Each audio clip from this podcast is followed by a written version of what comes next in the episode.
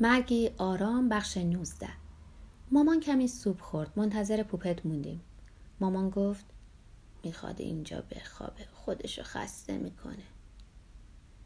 نه اینطوری نیست. آهی کشید و گفت بود و نبودش فرقی به حالم نمیکنه. درنگی کرد و بعد دوباره گفت چیزی که نگرانم میکنه همین بی‌اعتنایی به همه چیزه.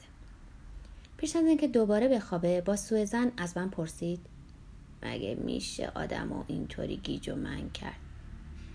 آیا داشت اعتراض میکرد؟ بگمونم بیشتر میخواست بهش اطمینان بدم که سستی و کرختیش اثر داروهاست، نه نشانه ای از انحطاط و زوال. مادمازل کورنو که پا به اتاق گذاشت، مامان پلکاشو گشود.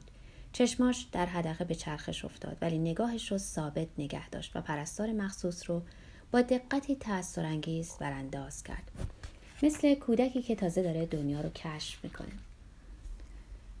شما کی هستین؟ ایشون مادمازل کورنوست. این چه ساعت اومدنه؟ گفتم خب شب دیگه.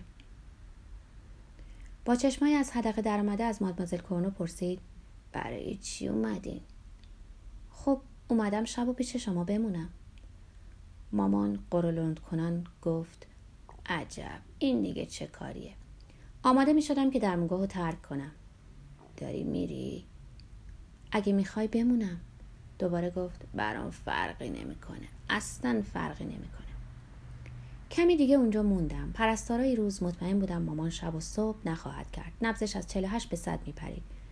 حدود ساعت 10 نبضش ثابت شد. پوپت خوابید و من برگشتم خونه. حالا دیگه شک نداشتم که دکتر پر فریبمون نداده. مامان یکی دو روز دیگه بی درد و رنج خاموش میشد. با حواس جمع از خواب بیدار شده بود. به محض شروع درد با دارو آرومش کرده بودن. ساعت 3 بعد از ظهر به اونجا رسیده بودم. خوابیده بود و شانتال هم بر بالینش به خواب رفته بود. کمی بعد به من گفت بیچاره شانتال، 1001 گرفتاری داره و من وقتشو میگیرم. نه این کارو با جون دل میکنه، تو رو خیلی دوست داره. مامان به فکر فرو رفت. بعد متعجب و متأثر گفت دیگه نمیدونم اصلا کسی رو دوست دارم یا نه. به یاد غرورش افتادم. دوستم دارن برای اینکه شادم.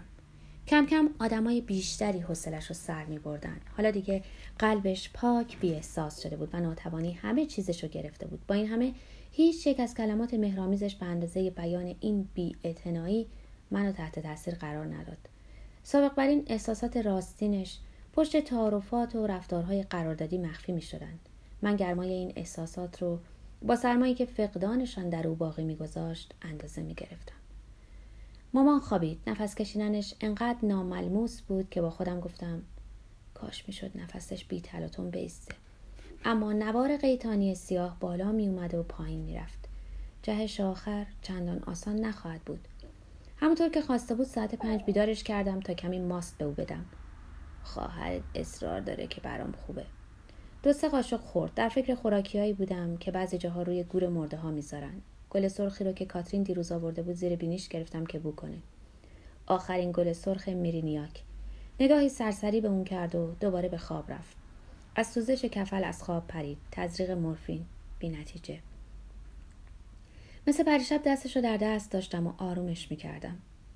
چشم به هم بزنی اثر خواهد کرد. 1 دقیقه دیگه تمام میشه. مامان با لحنی بیرمق، ضعیف‌تر از آن که شکوه کنه، گفت این یه شکنجه چینیه. دوباره زنگ زدم و اصرار کردم. تزریق دوم. پارانریزه بستر رو مرتب کرد. بعد مامانو کمی جابجا کرد و اونم خوابش برد. دستای مامان یخ بود. خدمتکار اتاق قرولند کنان پرسید چرا شامی رو که ساعت 6 آورده بود پس فرستادم. اینم قاعده ثابت درمونگاه هاست که احتضار و مرگ در اونا اتفاقی روزمره به حساب میاد. ساعت 7:30 مامان گفت حالم خیلی خوبه. واقعا خوب بود. دختر بزرگ جان اومد و کمک کرد کمی آش رقیق و قهوه خامه‌دار به مامان بخورانم. کار دشواری بود چون مامان سرفه میکرد. آغاز خفگی. پوپت و مادمازل کورنو به من توصیه کردم برم. بیشک اون شب اتفاقی نمیافتاد و حضورم میتونست مامانو مضطرب کنه. اونو بوسیدم. یکی از اون لبخندهای مشمئز کنندش رو زد و گفت خوشحالم که منو در حال خوبی دیدی. ساعت 12:30 قرص بلادنالی خوردم و خوابیدم. با صدای زنگ تلفن بیدار شدم. لحظات آخره. مارسل با ماشین میاد دنبالت. سوار بر ماشین مارسل پسرعموی لیونل به سرعت از خیابان‌های خلوت پاریس گذشتیم. در کافه نزدیک دروازه شامپره که چراغش سوسو می‌زد فنجان قهوه خوردیم. پوپت در محوطه درمانگاه به پیشوازمون اومد. تموم شد. بالا رفتیم. اون چی می‌دیدیم هم قابل انتظار بود و هم باور نکردنی. نشی افتاده روی تخت جای مامانو گرفته بود. دست‌ها و پیشانیش سرد بودن. هم بود هم نبود. پارچه تنزیبی دور صورت بی حرکتش چونه رو نگه داشته بود. خواهرم میخواست بره از خیابون بلومه چند تکه لباس بیاره. گفتم برای چی؟ ظاهرا رسمه. ما این کارو نمی‌کنیم. اصلا دلم نمیخواست به مامان پیراهن و کفش بپوشانیم. انگار بخواد به مهمونی شامی بره. خودش هم اگه بود راضی به این کار نمیشد، چون اغلب میگفت علاقه‌ای به جسدش نداره. به مادموزل کورنا گفتم فقط یکی از لباسهای شب بلندشو تنش میکنیم. پوپت حلقه ازدواج مامان از کشوی میز برداشت و پرسید با حلقه چه کار کنیم؟ اونو در انگشت مامان کردیم. چرا؟ چون دیگه روی زمین جایی برای این حلقه کوچک زرین نبود.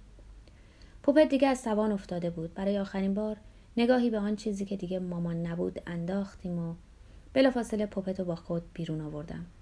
با مارسل در باردوم چیزی نوشیدیم و پوپت ماجرا رو تعریف کرد. ساعت 9 دکتر نه از اتاق بیرون میاد و براشفته میگه دوباره یکی از بخیه‌هاش در رفته. هر کاری براش میکنیم فایده‌ای نداره. بعد میره و خواهرمو هاج و واج میذاره. مامان با وجود دست‌های یخ کرده از گرما شکایت داشته و به سختی نفس میکشیده. آرام بخشی به او تزریق میکنن و به خواب میره. پوپت لباساشو در میاره و دراز میکشه. بعد رمان پلیسی به دست میگیره و خودشو با اون سرگرم میکنه. حوالی نیمه شب مامان تشنج میکنه. پوپت و پرستار مخصوص بالای سرش میرن. مامان چشماشو باز میکنه. اینجا چی کار میکنین؟ چرا اینقدر مضطربین؟ من که حالم خوبه. مثل اینکه کابوس دیدی. مادموزل کورنو حین مرتب کردن تخت اون پاهاشو لمس میکنه و میفهمه سردی مرگ در اونا نشسته. خواهرم تردید داشته به من تلفن بزنه یا نه، چون حضورم در اون ساعت شب میتونسته مامانو که حواسش سر جا بود وحشت زده کنه. بعد مامان دوباره میخوابه. ساعت 1 بعد از نیم شب دوباره تکانی میخوره و با صدای زنده و رسا ترانه قدیمی رو که پدر میخوند زمزمه میکنه. میری و ترک میکنی ما رو. پوپت میگه نه ترکت نمیکنم و مامان لبخندی از سر رضایت میزنه. بعد به نفس نفس میفته. بعد از تزریق دیگه با صدای درهمو گرفته زمزمه میکنه باید مرد رو کناری گذاشت. چه چیز رو باید کنار بذاریم؟ مرد رو؟ نه، مرگ رو. بعد روی کلمه مرگ تکیه میکنه و میگه نمیخوام بمیرم. نه تو خوب شدی. بعد مامان شروع میکنه به هذیان گفتن. کاش وقت کافی داشتم تا کتابم معرفی کنم. خواهرم لباس میپوشه چون مامان تقریبا هوش و حواسش رو از دست داده بود. ناگهان فریاد میزنه دارم خفه میشم. دهانش باز میشه. چشماش که در این چهره تکیده بی اندازه درشت به نظر میرسیدن از حدقه در میان. تشنجی میکنه و به اغما فرو میره. مادموزل کورنو میگه برین تلفن کنین. پوپت به من تلفن میکنه و من جواب نمیدم. مأمور تلفن نیم ساعت سماجت به خرج میده تا منو بیدار کنه.